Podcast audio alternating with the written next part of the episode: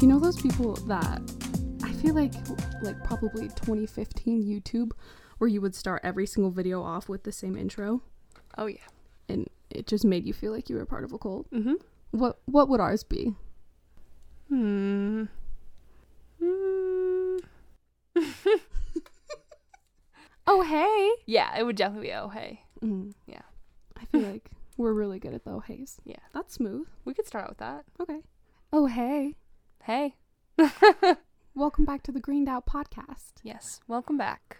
It's been a while, but we are here to have a new episode. We are here to hopefully improve quality all the way around. But I'm Maddie, And I'm Tatiana. and we have a really fun episode for you guys today. We are really pumped to be back. Um, we have a lot of really good ideas for this podcast, and we're excited to get back into things.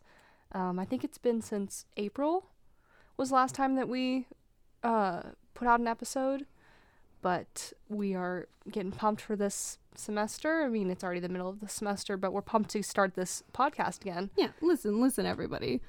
To create your own podcast is so much work, and to like run everything on your own. Like, people have script writers, they have production managers, they have people that look up information for them, and we're just two burnt out college girls trying to do our best. So, hopefully, you guys can see that and like be there with us on our journey. Mm-hmm. Yeah, totally agree. Um, yeah, we also want to make this podcast a little more chill, kind of bring out our personalities a little bit more, as far as like not talk as much about ourselves, but uh, I'm trying to think of the right words. Like talk about ourselves, but in like less of an animated way. Like I, I feel like the last couple episodes, I kind of was more of an animated personality rather than myself. Yeah. It's it's a new year, it's new us. It's actually the same year, but we don't really want to bore you guys too much with the personal stuff. Last semester was rough. Summer, a lot of things happened. We we're still going. We're trying our best. And everyone else is too, I think. Hopefully. Yeah. yeah, it's been a very interesting. That's last semester ended super strange Mhm. for me and Maddie. She ended up moving into a new house. I shipped off to Oregon. Um, I think Oregon was the last thing I talked about, possibly. I think I brought it up in one of the episodes. Uh, yeah, I went to Oregon. It was super cool. Absolutely loved it. Um, big fan of the Pacific Northwest. I think everyone on my social media has seen way too much of Oregon. Um, yeah, like Maddie said, the summer was real interesting. We both um, moved home for the summer. She's in Coast Springs, I'm in Fort Collins. Yeah, so we just uh, navigated the summer working and chilling with our families, which love our families. But it's definitely a different dynamic when you go from living alone in college to living back with your parents Mhm. and your siblings. That is uh, It's a constant pros and cons list, I would say. constant, yes. No matter where you are though, like there's going to be good things and bad things and things that you miss and things that you're happy to be away from. oh, definitely. Yeah. yeah. Speaking of being away from things, I took a whole summer off from being on my phone, which was like super helpful for me because last semester and the semester before, I was constantly on my electronic devices. So it was really cool to take a break from social media and kind of enjoy the time I had with people in person more. And then obviously, I'm back on my phone. So that was probably the biggest thing, life changing thing that happened for me. Mhm. me take, getting my phone taken away by myself Literally. for mental health purposes. Yeah. Oh, yeah. That's a big. Mhm. That's definitely a good way to relax and do your own thing and disconnect. So this semester is Yes. kind of it's kind of like me and Maddie's uh, last major semester at CMU as far as like working with organizations and you know taking classes. Um, Maddie graduates next semester, so you know she'll be going into internships and portfolios and all of that good mass comm stuff that you do as a senior. Mhm. I I think I mentioned this earlier in previous episodes that I'm heading to Japan to study abroad. But it was approved finally. Yes, it was exciting. approved. Very exciting. Um, so I'll be shipping off in uh, the end of March, actually. Yeah, end of March. I'll go to Japan. Um, so next semester I'm just working and hanging out. Um, so yeah, that's what that's what we're up to this semester. Kind of just uh, finishing it out. Mm-hmm. Some might say. Exactly. Yeah, I think that was a really cute little wrap up and update Yeah. about what's been going on and where we're going. But as far as this episode goes for you guys, we have a bunch of different things that we're going to talk about. For our main event, we have an interview with Ben Denardo, who is an environmental science graduate from CMU. And he talked to us about nuclear energy and the practicality of it, especially in the Western Slope. And we got to really deep dive into that. And then we're also going to have our fashion bit like usual where we talk about H&M and our product of the week is going to be natural deodorant. I I know that in past episodes I've talked about how you know fast fashion is so bad for the environment and no one should, you know, you should focus on thrifting and I am the worst offender when it comes to this. I love H&M and Forever 21. I hate that I love them, but I love them. And I buy all of my shit there. I know I'm the worst and I shouldn't have a sustainability podcast because I don't even follow my own rules. I'm currently wearing uh, two items of their clothing and I feel like the worst person. But we're to really go into it and talk about um, them on a sustainable level and then talk about them on a like a labor and like human rights level because it is very different. Mm-hmm. Oh, definitely. I think ever since I learned in my systems thinking class this semester about the triple bottom line like framework within accounting and within businesses, um, which basically it focuses on people, planet, and profit equally. I think it's so crucial for all businesses to kind of be examined through that way. Recently, H&M they uh, put out environmental goals. So, Tat, if you want to tell us more about that, we can look at the planet first within the triple P framework. Yeah, so um, I think it was back in May or sometime around the end of the springtime, going into the summer. Um, H&M started with this whole new sustainable clothing line and sustainable denim, um, and then talked about like they've released this entire campaign about how they're changing their brand, how they just want to become more sustainable, more transparent, um, and you know, looking at it from an environmental standpoint, it's awesome. It's 100%. I'm on board. It looks like they're trying to become less of a fast fashion brand and more of like a serious, environmentally conscious company. It looks like one of their goals is to have all of their clothes be at least 30% recycled by 2025. And then, Maddie, do you want to go into talking about the life cycle assessment? Because when you go onto H&M's page and you go through their sustainability campaign, um, one of the things they talk about is the life cycle assessment, and Maddie knows quite a bit about that because of her systems thinking class. Mm-hmm.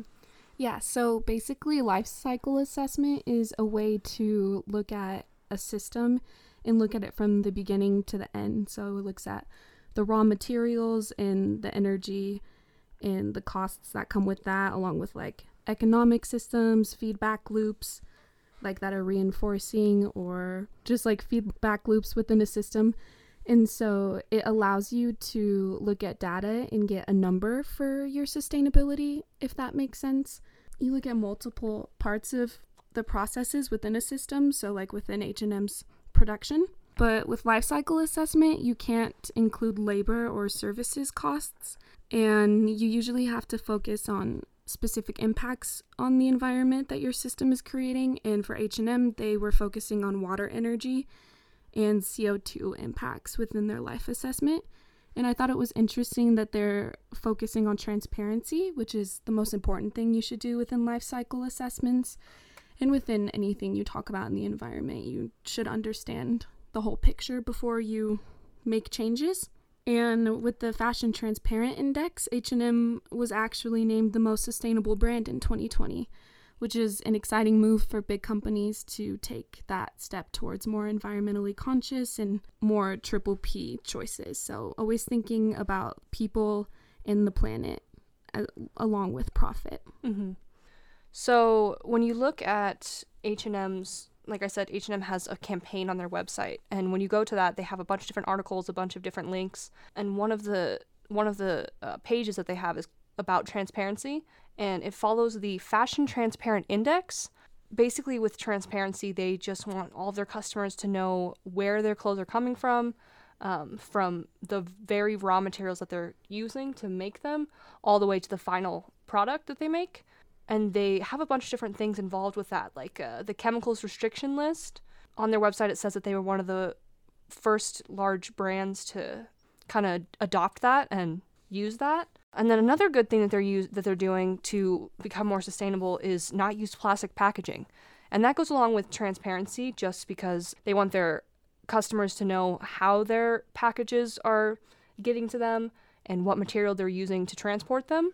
So they're not using any plastic in their stores. They're only using paper bags and then they have these oh, they're reusable bags that are made of organic cotton and recycled polyester, which I think is really cool and I'm a big fan. The only thing that they do use plastic for is the, online orders, and they are planning to end that by 2022 and only use paper packaging. So they're partnering with this transportation company. I am going to butcher it if I say it, but it's M A E R S K for those that are interested in looking into that further. And it's a transportation company that invented a carbon neutral ocean product that is a biofuel blend that replaces fossil fuels and reduces emissions from ocean shipping.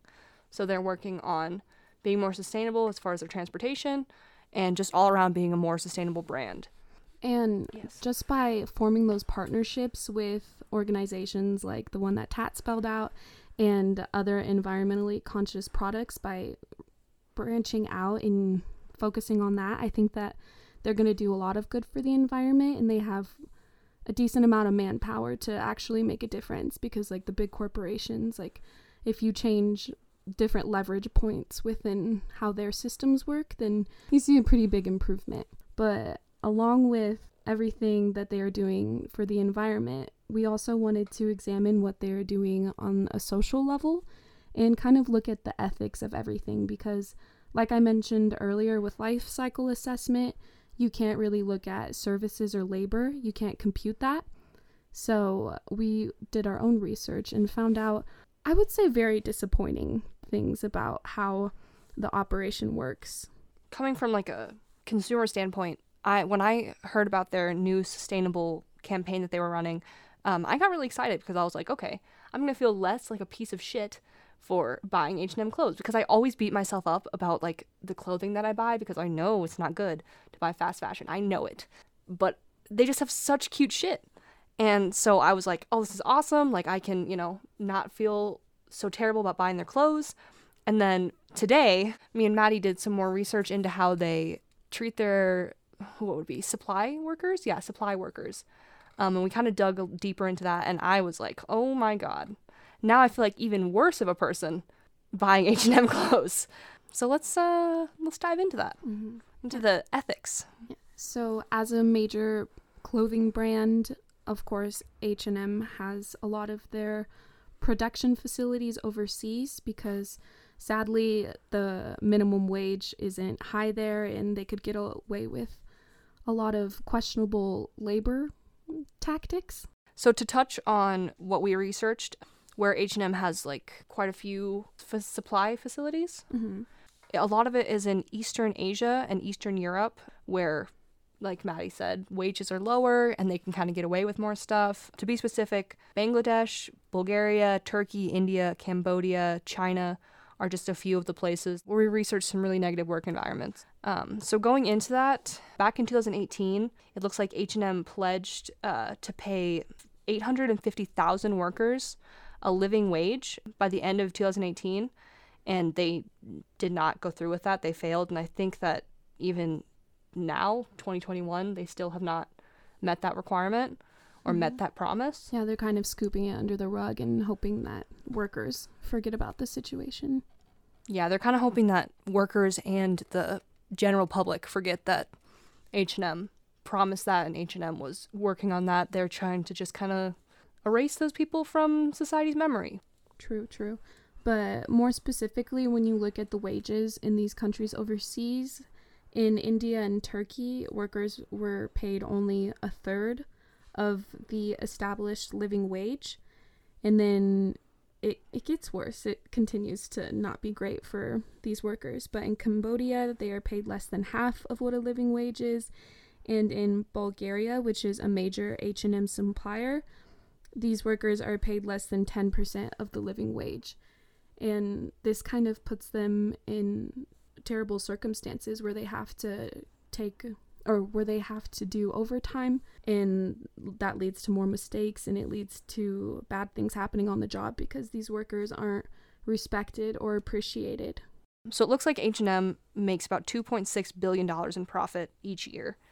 And still those supply workers, they have to work crazy overtime. Um, we read one interview that talked about workers working from 8 a.m. to 4 a.m. the next day and how that causes a lot of malnutrition, fatigue, even fainting. It looks like that's like an everyday occurrence in a lot of these factories overseas, uh, which is just terrible to hear about. And one specific story talked about how people are getting fired because they can't work anymore just because of the exhaustion and like the just horrible conditions that these people are working in. So reading that as an H&M consumer and a like like I said fast fashion consumer, I was like, "Oh yes, they're being more sustainable." But no, their human rights is super flawed, super off. It's like they're trying to draw your attention away from their, you know, human rights violations by attracting you with, "Ooh, you know, we're we're supporting climate change. We're environmentally conscious. We're, you know, look the other direction." And that's pretty it's pretty mm-hmm. F to me. What is the term? Is it green marketing where companies specifically focus on what they're doing environmentally? and they're like, "Oh, we want to be fully transparent with this when it comes to like our materials and our production processes," but really they're keeping out super important parts of sustainability, which is how workers are being treated and how this affects people along with the planet. And when you treat your workers right and you give them a living wage and you give them reasonable work hours, you're going to see productivity boost and you're going to be more sustainable in the end. Mm-hmm. Yeah, it's it's very interesting to me that it's ironic that H&M has this huge campaign on their website and, you know, are advertising this huge sustainability campaign and talking all about transparency. In I'm taking a public relations class. I'm not sure if anyone listening is in mass but one of the professors, Perez, he has us do a lot of projects on different brands and how they handle certain PR situations. Uh, anyways, and I talked about H&M and their sustainable clothing line and transparency was like the main thing I talked about in that. But there if they were truly transparent, then they would talk about the the labor. They would talk about the workers. They would give you the full picture. And like Maddie said, they're just green marketing and trying to distract us and not being actually ethical. Mm. Yeah. yeah. At the end of the day, if you are a business, you need to enforce that triple bottom line you know, if you're not focusing on every aspect of what your system does and how it impacts the environment, then you're not being sustainable. And when they like market it that way, it's super disappointing because they want you to feel better about buying their products when the working conditions and labor laws and everything else that's involved in it aren't discussed. So, mm-hmm. H&M, what's up with that? Yeah, agreed. It definitely definitely changes my outlook. I you're oh. still gonna go there whenever. this is the worst part of my personality. One of the worst things about me is that I, I just love clothing and I love fashion so much. mm-hmm. But then I think about all the people in other countries who are fainting at work, mm-hmm. and I'm mm-hmm. like, I don't want to support that.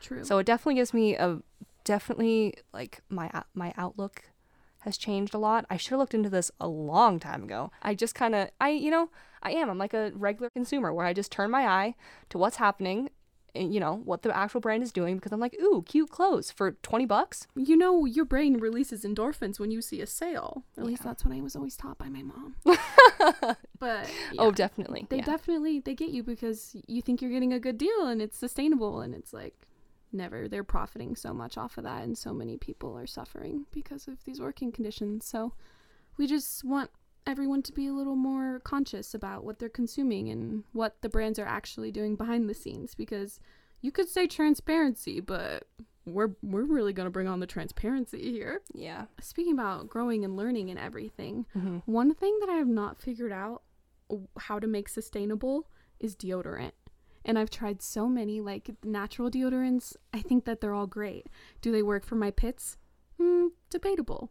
But Tat has a deodorant that she is recently using, and it's very interesting. So tell us more about it. Recently, I kind of did some research into um, aluminum in products, and I'm trying to switch all of my products over to organic. Um, I try to eat organic. I try to use all organic products, products without like parabens and artificial dyes and you know chemicals and all that kind of stuff. Uh, just be more environmentally conscious and like conscious of my health.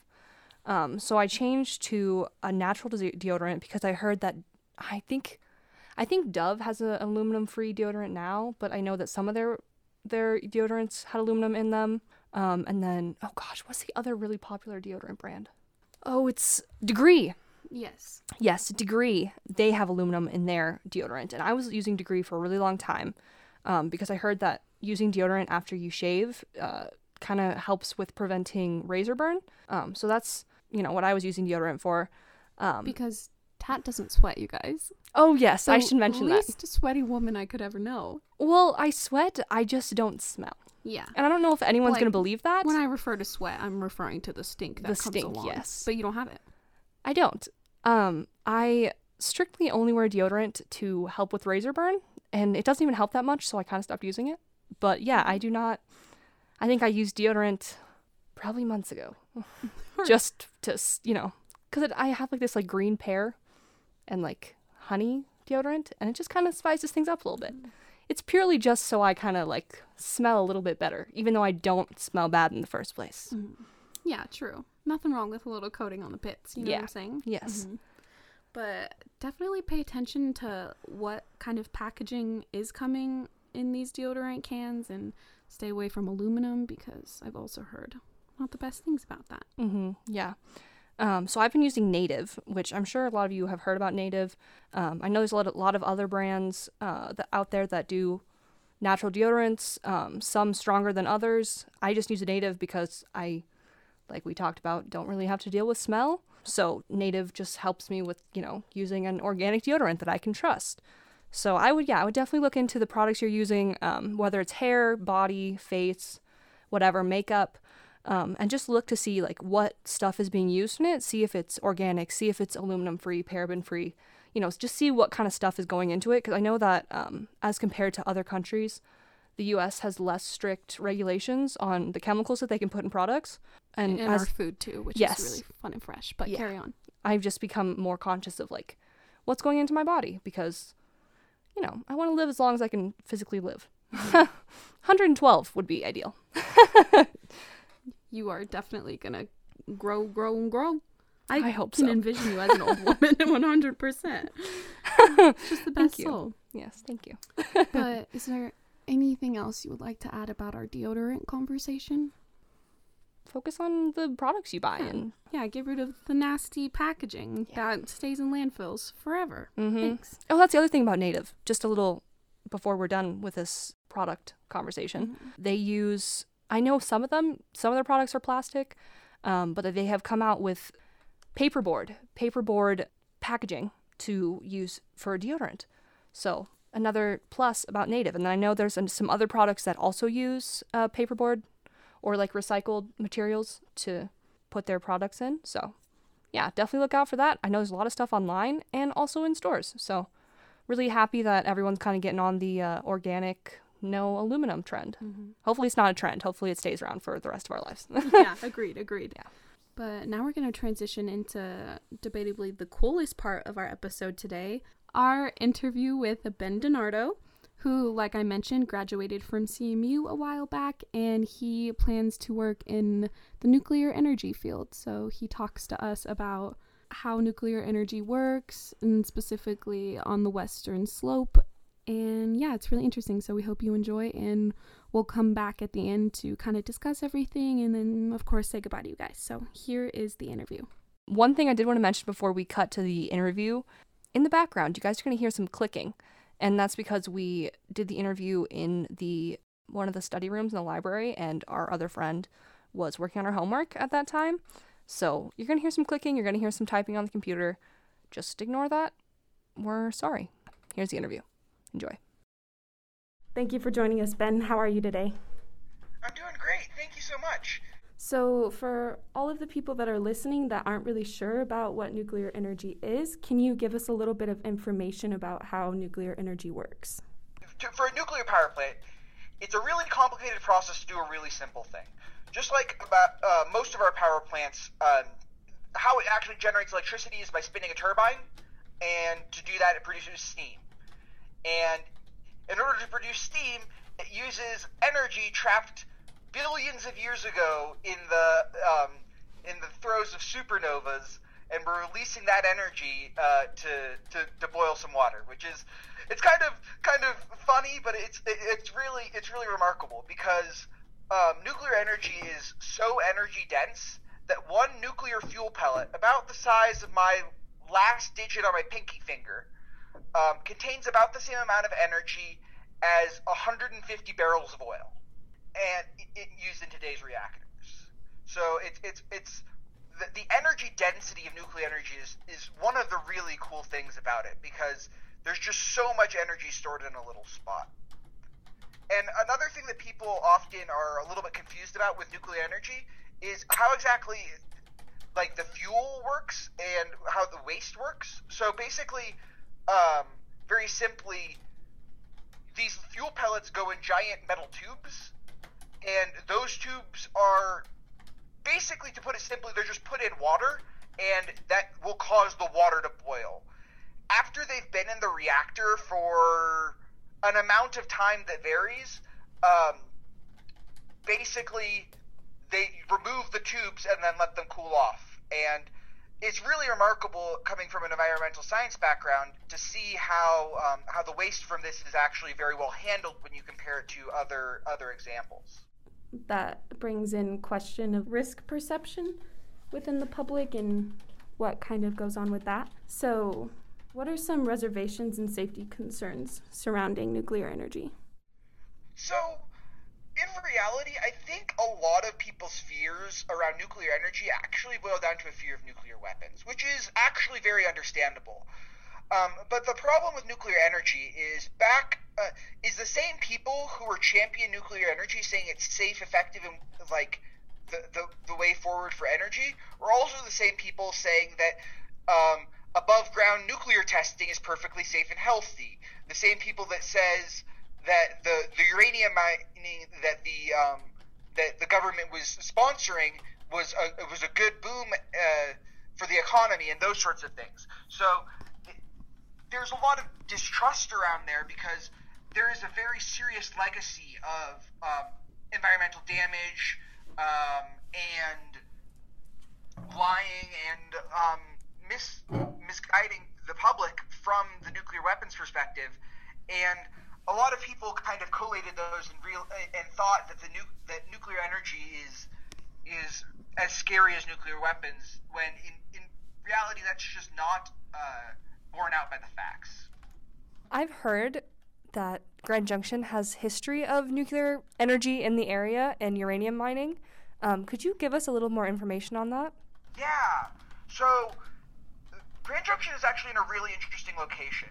Um, before uh, we actually discovered uranium, uh, b- b- correction, before we discovered um, the atomic uh, uh, fission process, um, there was already uranium mining in the area, but that's not because they wanted the uranium. It's actually because they wanted radium, which is a byproduct of, um, which is a byproduct of radio, the radioactive decay of uranium, um, because that had a lot of different uses. As it was a very new material and a new element that people were really excited to use. So the Grand Junction area was already had some history of that because um, there was uranium mining in order to obtain radium so when uh, during the Manhattan Project and afterwards, when the United States government was trying to locate domestic sources of uranium, the Southwest area and Grand Junction kind of specifically was um, selected because they already had that history. So they knew that it was here, and they had just had to figure out how to best extract the the, the uranium. This created uh, basically a uranium rush, just like gold rushes of the past, and Colorado, as well as many other Western states, are still dealing with a very serious legacy of environmental mismanagement as a result of those gold rushes. Um, a couple years ago, there was the gold, uh, I believe it was the Gold uh, Creek um, incident where the where thousands of gallons of wastewater were held back, um, and were then flooded into the San Juan River system, and that is a result of uh, our legacy of gold mining. So uranium mining is um, more toxic in many respects than other minings because uranium itself is uh, is more toxic. You really don't want to get it inside your body because that's when the radiation actually starts to be a problem. But uranium is safe enough that you could hold it in your hand and it'd be fine. But you really don't want to get it in your body. And the problem with these mining conditions is a lot of it was underground and poorly ventilated, and that led to very high incidence of lung cancer and such.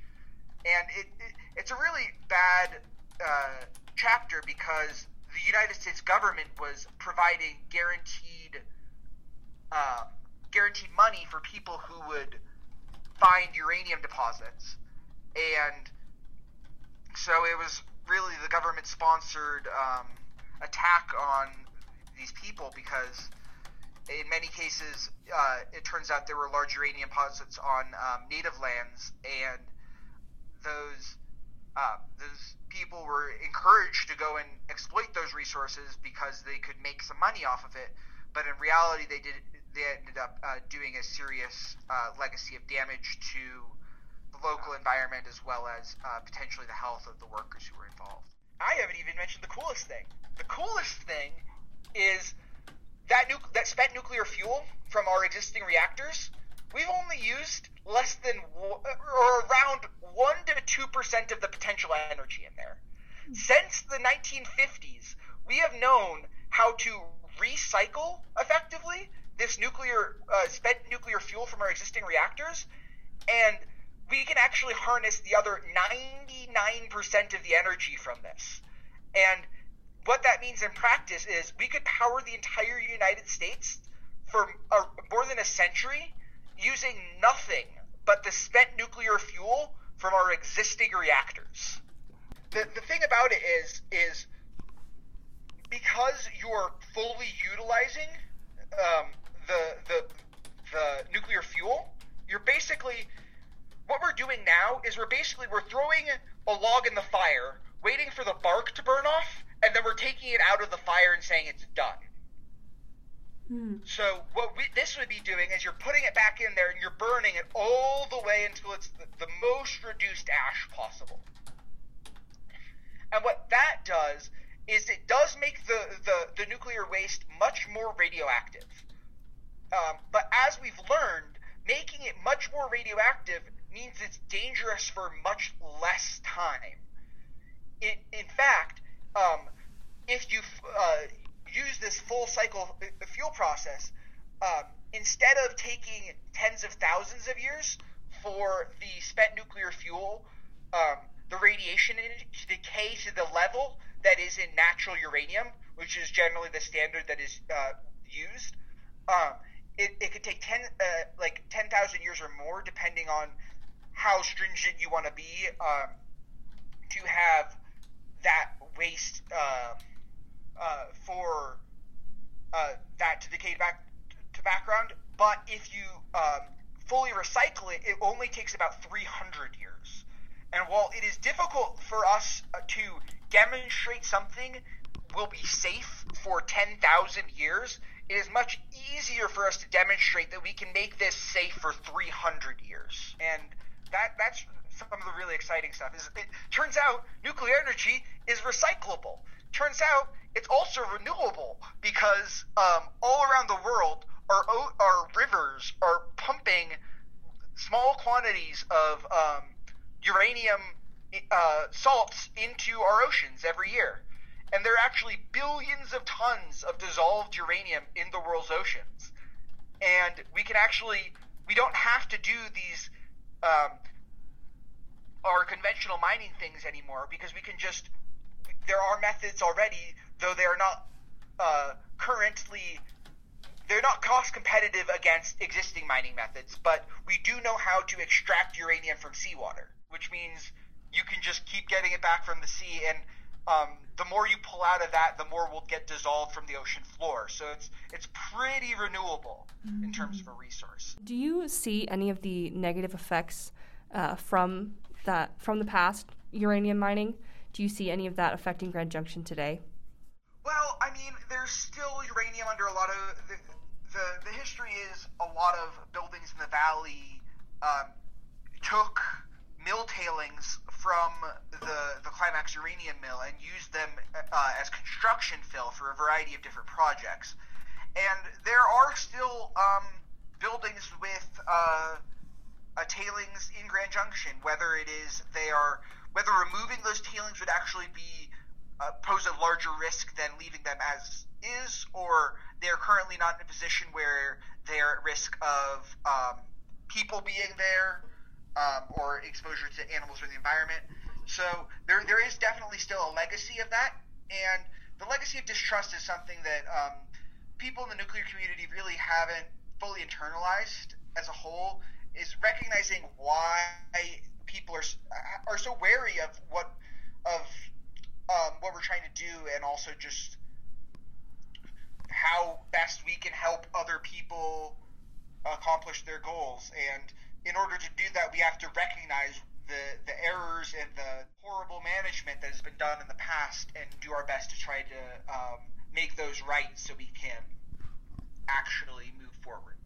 The stuff at the Grand Junction disposal site is uh, low level. It, it, it's not even considered low level radioactive waste. Um, there's it's uh, I believe classified as residual radioactive material, but basically um, there's a lot of different categories. But this is this stuff is basically the stuff that it's dangerous to you because it poses a hazard due to radon.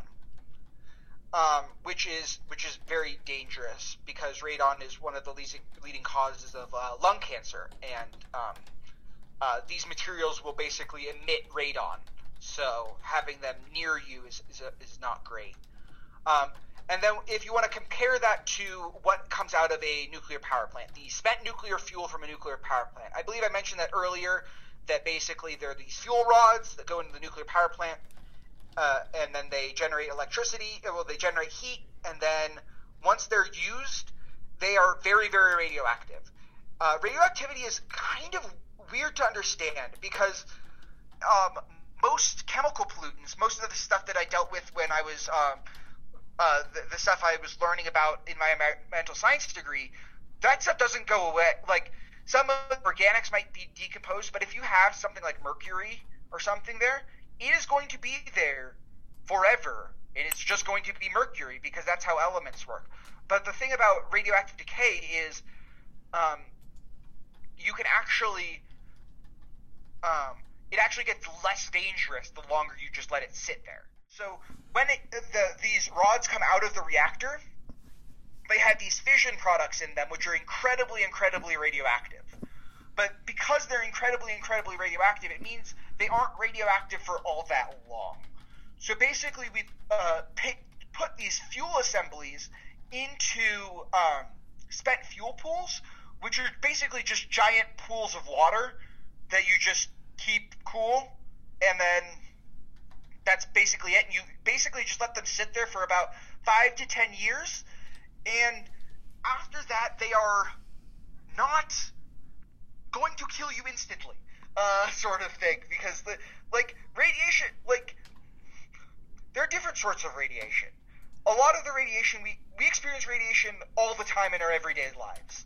Um, from the soil, from the air, from everything. Radiation's everywhere.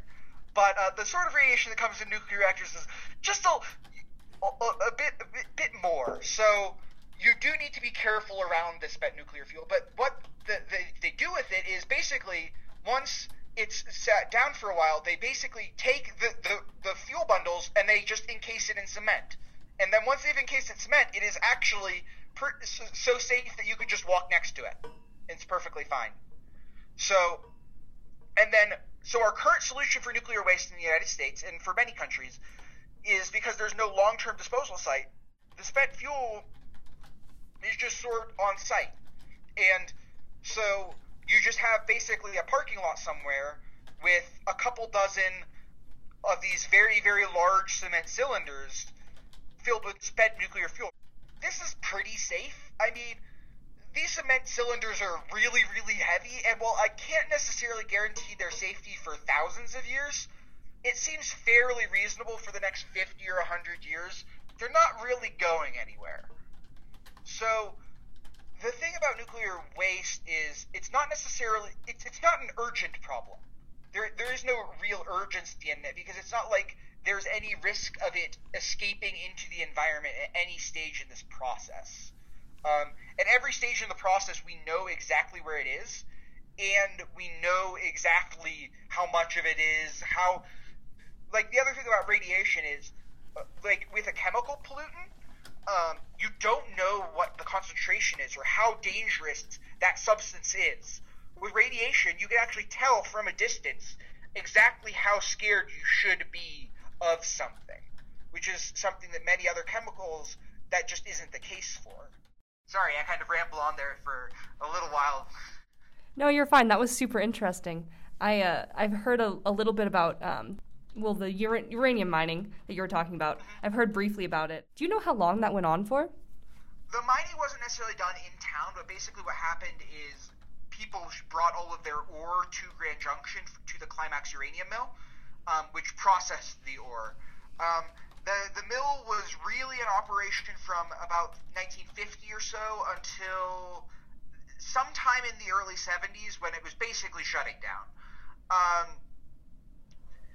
after that, um, the um, some legislation, federal legislation, was passed um, in I believe 19 in the 1980s um, called UMTRCA, which is the Uranium Mill Tailings Remediation Control Act, um, and it, it provides uh, federal funds and resources to create um, disposal sites for uh, the legacy of this um, uranium mining in the United States. And Grand Junction uh, was chosen as a location to have a um, waste disposal cell, which is located about 13 miles or so south of um, Grand Junction.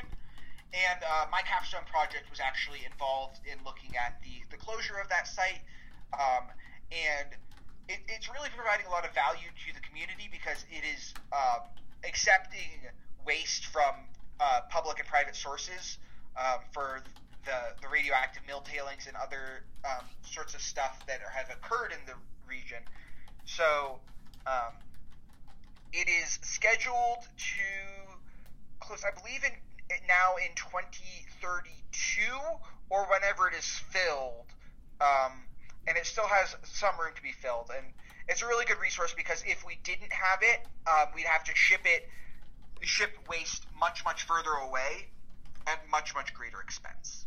Definitely. I think disposal and, like you were talking about, management and how the government handles everything, that's a huge part of how the public perceives nuclear energy. But for those that are like wary about such a thing, what are the main bargaining points for nuclear energy? Yeah, so this is what I really like to talk about. So I really care. I came to this growing up as an environmental in a very environmental family, going to sustainability fairs in Fort Collins every year, and so that that mindset was really at home to me. And the thing I started to realize is the thing about solar panels and wind turbines is they require a lot of physical land area, and what many people don't realize is for wind turbines you need a like many thousand ton cement foundation for each wind turbine in order to make sure it doesn't literally blow away like a giant uh, like a giant kite. Um, so I'm just unsure if the best way forward for the environment is to be building is to be covering our grasslands and areas with thousands of tons of cement uh, anchors all over the place and then covering our beautiful deserts with solar panels I mean, it, it, seems like there should be a better way for us to uh, produce carbon free power without having to uh, basically farm our energy.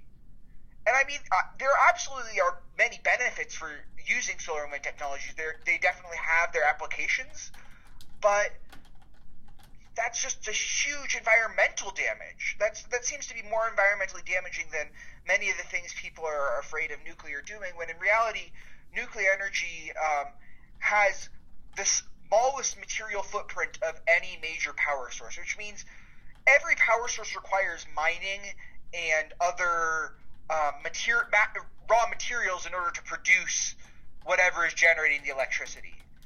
And um, the data shows that um, even including the cost of building the nuclear power plant itself, along with fuel and all of the other things, nuclear energy is more than 10 times uh, requires like a factor of 10 or more less material to produce the same unit of energy as wind and solar.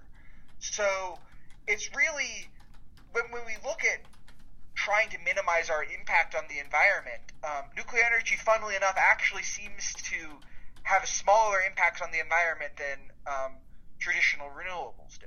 It's interesting to look at the emissions and also, like you were talking about, the land that it takes up as well. The, the real data is clear that nuclear energy provides orders of magnitude less than any than gas, coal, or any other uh, fossil source. So, in reality, for nuclear energy, um, the majority of its carbon footprint is the construction of the nuclear plant itself, which is um, which requires a lot of concrete and steel, both of which have large greenhouse gas um, impacts. But once the plant is built, its uh, operating impact is very near zero in terms of a global warming impact. I mean, you could argue it emits water vapor, which is a greenhouse gas, but that's that seems pretty minor. Changing subjects a little bit, we'd like to talk about job opportunities that nuclear energy brings. There's actually a really good thing um, from the American Nuclear Society just came out with a report uh, that actually uh, looks at uh, the amount that uh, like nuclear, coal, oil, wind, and solar jobs and like which ones pay more. And it turns out nuclear energy um, jobs on average pay more than um, than renewable energy jobs, and they're really there are a wide variety of different jobs that you can get in a nuclear power plant. Even uh, many that can uh, very well support a family off of simply just a high school education. You don't actually need um, all of the technical knowledge because there are a lot of different uh, job opportunities in fields like security and other other plant maintenance um, operations that don't require as uh, high of a technical specification, and um, so there really are a wide variety of really good, well-paying jobs that nuclear does offer. Like it or not about nuclear being expensive, it does provide a lot of good construction jobs. I was wondering, what future do you see for nuclear energy? Yeah, so that's a really good question, and it's really exciting. Young people in the nu- who are excited about nuclear are uh, really wanting to bring tech people's attention to are these uh, new molten salt reactors and small modular reactors. So, uh, molten salt reactors, if you've ever heard of thorium energy or something like that, or uh, thorium nuclear reactors, that's just basically a molten salt reactor.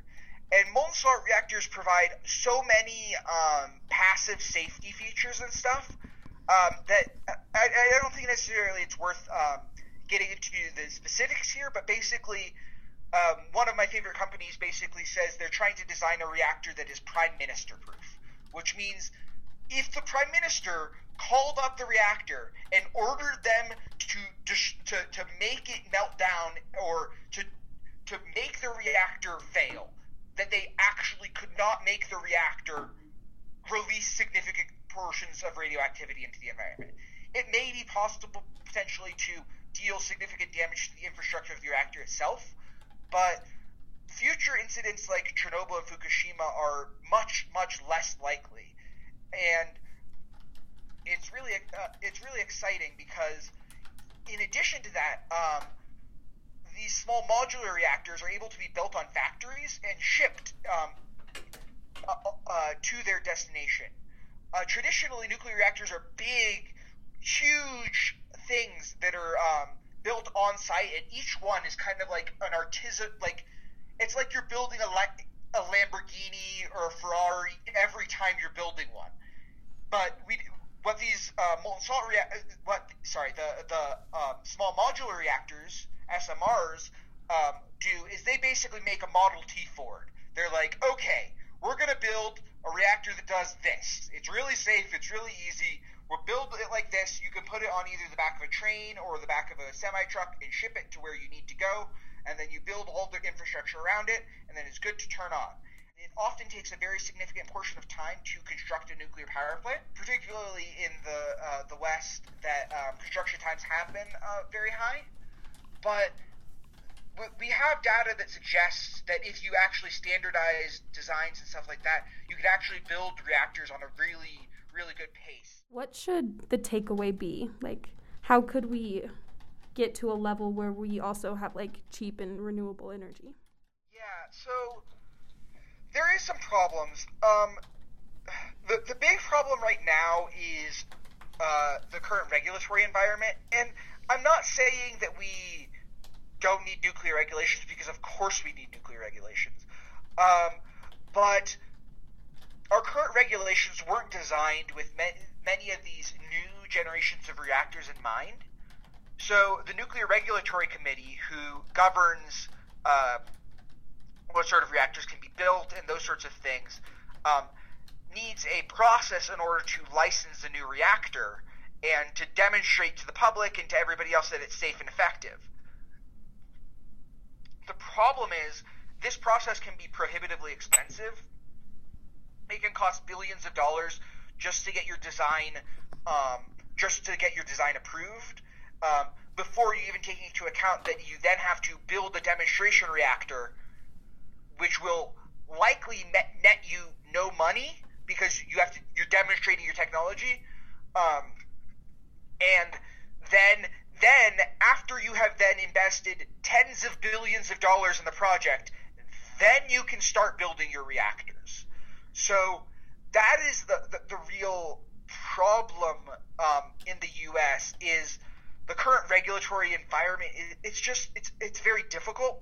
Um, and the nuclear uh, the the NRC is working to change this, and um, there is some signs that the Biden administration is um, supportive of nuclear energy looking forward, which is really important because, as you mentioned, um, nuclear energy is the number one source of carbon-free energy in the United States. It produces more carbon-free energy than every other carbon-free source of energy combined, um, and um, it recently surpassed. Uh, coal production in the U.S., which is which is really which is really remarkable as well. So um, we really need it going forward, but the problem is is it's difficult to build new nuclear plants, and currently there's only one nuclear plant uh, being built in the U.S. Uh, whereas we are at risk of many nuclear plants being shut down, mostly because they are they aren't cost competitive with natural gas.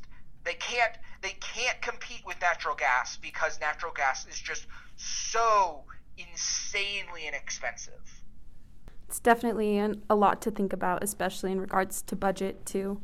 But I'd like to talk to you about your personal future with nuclear energy and what plans you have now. Yeah, thanks. So I um I am really interested in trying to communicate with people, trying to raise awareness, uh, particularly with people in the environmental community, about how necessary nuclear really is if we're going to go forward with going to a zero carbon future. Because that future is only possible if we use nuclear. The amount of nuclear we use is up for debate, and um, uh, but it's it, it is essential if we're going to achieve all of our goals. And for me, um, I'm really excited because uh, I I have in the past had the opportunity um, in December of 2019. I was able to go to the United Nations um, climate conference uh, COP 25 in Madrid. And it was really interesting to see all of the different people coming together for the common cause of working to address climate change. And uh, it, it, it's really great to see everybody working towards that common goal. So what my what my goal is for my future is to try to um, to try to get involved more deeply in that, to try to see how best I can um, bring nuclear to the table, how best I can uh, make more people aware that this power source is there, and it it really addresses just about everything. Uh, all of the concerns that people have can be addressed um, simply by doing um, research and reading. And it's tough. It really is tough um, because it seems scary and it seems complicated. But the reality is, is um, it's kind of like we made it complicated. Just like our education system makes math kind of scary to kids. Um, even though if you if you get a good math teacher, you can be like, oh, this is so fun. I didn't realize how interesting this could be. Um, so so that's what nuclear energy needs to learn from, and that's what I'm hoping to to bring is a, a, an, a hoping to excite new people about the future and the new possibilities. I had my own uh, own opinions and thoughts on nuclear energy after hearing about you know Chernobyl and uh, HBO came out with a documentary about that, and so you know that gave me my own perspective on nuclear energy. But this has really taught me a lot more about modern nuclear energy and how different countries are utilizing that. Thank you so much. And, and just a, just some quick comments. Um, pe- people do get scared about like Chernobyl was really really awful. It like it was truly awful. Um, but people have made claims that billions of people are expected to die from Chernobyl, but that's that's simply not backed up by the, facts. Um, the United Nations, um, uh, the, the, the, the World Health uh, Federation, as well as the governments of um, the responsible co- the, the regional countries, um, Ukraine, Belarus, uh, the Russian Federation. Um, they they put together a report and the the most conservative estimate that they were coming up with is at most no more than 4,000 people are expected to die from it, which is pretty awful. But when people are claiming things like millions of people are expected to die, or this is going to be a huge impact for generations to come, that that data is that that that is just not borne out by the data. And in fact, um, the exclusion zone around Chernobyl has actually become a hub of biodiversity simply because humans don't live there.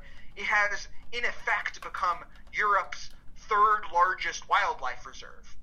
And um, large mammals from bison to uh, European wolves and a variety of different uh, species have um, have come to the region simply because the human presence is uh, so small there, and it turns out that the the danger of radiation to them is less significant than the it is more beneficial for them that to live in a radioactive environment to be than to live in the uh, the presence of humans, which is um, sobering to think of. Mm-hmm. And when it comes to Fukushima, um, even though the reactor accident was very severe, um, there are not expected to be any deaths as a result of the radiation from it.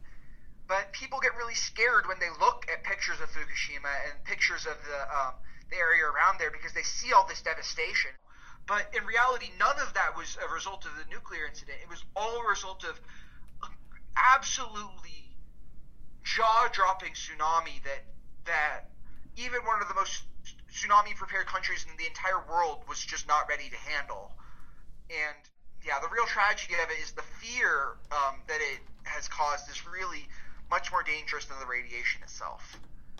The data really suggests that even if you take the most conservative estimates, the worst case scenario for the amount of deaths that nuclear energy has caused, um, uh, the, the continued operation of fossil fuels costs more lives every day than nuclear energy could can the, even the most conservative estimates uh, would, would put nuclear energy's death toll at. So it's you, you really just have to put things in perspective and people people really want to get the perfect source they want there to be a perfect solution that, that addresses everything I think it's nuclear energy, but, but in reality, there is there's no there is nothing that's actually it doesn't actually fit all the boxes. There are there are costs associated with everything, and you can't get anything that's that's actually perfect. So the in our search for perfection, we have missed out on. We're, we're neglecting to choose the practical option um, to go forward, which is in which is unfortunately costing us as well. So basically, it's just nuclear energy, it's hard work. To get it right, you have to put in hard work to make sure it works right. But if you put in that hard work, it will pay it, it will pay off. And if your listeners want to um, learn more about nuclear energy from for themselves, um, I highly recommend they check out the documentary Pandora's Promise, which can be um, seen on YouTube. It can be rented for just it's pretty cheap. Um, or the documentary Juice, which I believe is available on Amazon and several other services. It's really interesting to recognize how important energy is in the lives of just about everybody on this planet. And it helps you realize we need to try to help bring our energy resources not just to help decarbonize the United States, but also to help uh, pull developing countries out of poverty. And giving them access to high quality energy is one of the fastest ways to do that this entire episode has been very interesting. Um, thank you so much for being on here and educating us and educating our viewers. Yeah, we wish you the best in everything you do. Keep doing the thing with nuclear energy. Tat and I just wanted to do a real quick wrap up about nuclear energy because nothing in environmental science is ever all good or all bad. So we just wanted to do a quick little summary of some pros and cons about nuclear energy. So, of course, nuclear energy does not emit any CO2 emissions, which prevents 7% of global greenhouse gas emissions and as of right now, nuclear energy provides more electricity than wind and solar energy, and of course, less environmental damage than coal. But some cons about nuclear energy remain that it is expensive, waste storage is also a question and being debated on, and risk of accidents and public anxiety are some cons of nuclear energy. So, we're going to have a little bit of a discussion on what we think about everything. And again, this is just our opinion, so this is not fact. I can't really remember the name of the specific tribe that I wanted to talk about, but there's this system of agroforestry that um, Mayan people do in Central America, and it it's a relative it's like super sustainable and there's like three different stages that the forest can grow into and they're able to get yield and they're able to like burn down the forest and regrow it. So it um, has a really good life cycle within it. But something that they kept in mind was they like to think seven generations down when it comes to making decisions with the environment and be, like when it comes to what they do. And so I think that's a super important thing to keep with you your entire life is like thinking seven generations down especially when it comes to sustainability. And so, nuclear energy, it's intimidating when, because when you think about the storage of the nuclear waste and how that impacts people, and it's also not a self sustaining system and it's not able to like run on its own. It's dependent on humans, and you know, humans make mistakes and also equipment malfunctions. So, the public anxiety factor of nuclear energy continues to get to me when it comes to nuclear energy, I don't I I'm not a science person really. I know I have a sustainability podcast, but I'm, you know, I'm mass comm for a reason. I don't know a whole bunch about nuclear energy, so he definitely gave me some insight. Like most people in the world, I watched Chernobyl when it came out like 3 or 4 years ago, and that was terrifying. That was like, "Oh my god. You know, nuclear energy is the absolute worst." Um, when I watch that, but then, you know, I have to think about like outside perspectives, you know, talking to Ben, and then my should I say boyfriend? Hmm. Okay. Yes, your my partner, your my significant other. yeah, so my SO significant other is from Japan. He's an international student. Um, and he experienced Fukushima pretty firsthand. Um, he had a lot of family that was affected by it. He was re- relocated for a few months um, because of the nuclear waste and you know everything going around Japan at the time. So I know that his experience and his opinion on nuclear energy has definitely influenced me as far as like Maddie talked about the public anxiety and the controversy associated with nuclear energy. I'd say my opinion is always changing and it's always adapting to you know the experiences that I have, the people that I talk to, the more information that I get it's definitely interesting to learn more about that kind of energy and see the positive and negatives to it. Um, and I'm still, I still obviously haven't, you know, like fully rounded my opinion on it, but I'm really glad that I now understand more of the pros as well as more of the cons, um, and have those outside factors affecting what I what I believe. Again, could not say thank you enough to Ben Denardo for coming onto our podcast. It was super great talking about nuclear energy with him and getting a more rounded picture about the consequences, pros, cons, all of it. And we also had a super interesting conversation about H&M and fast fashion and all that goes into that sort of thing and a good old chat about natural deodorant. So, we hope you guys enjoyed this podcast. We will be back for another episode and best for you guys always. Yeah. Yeah, thanks for being here. Love you oh. guys. Bye.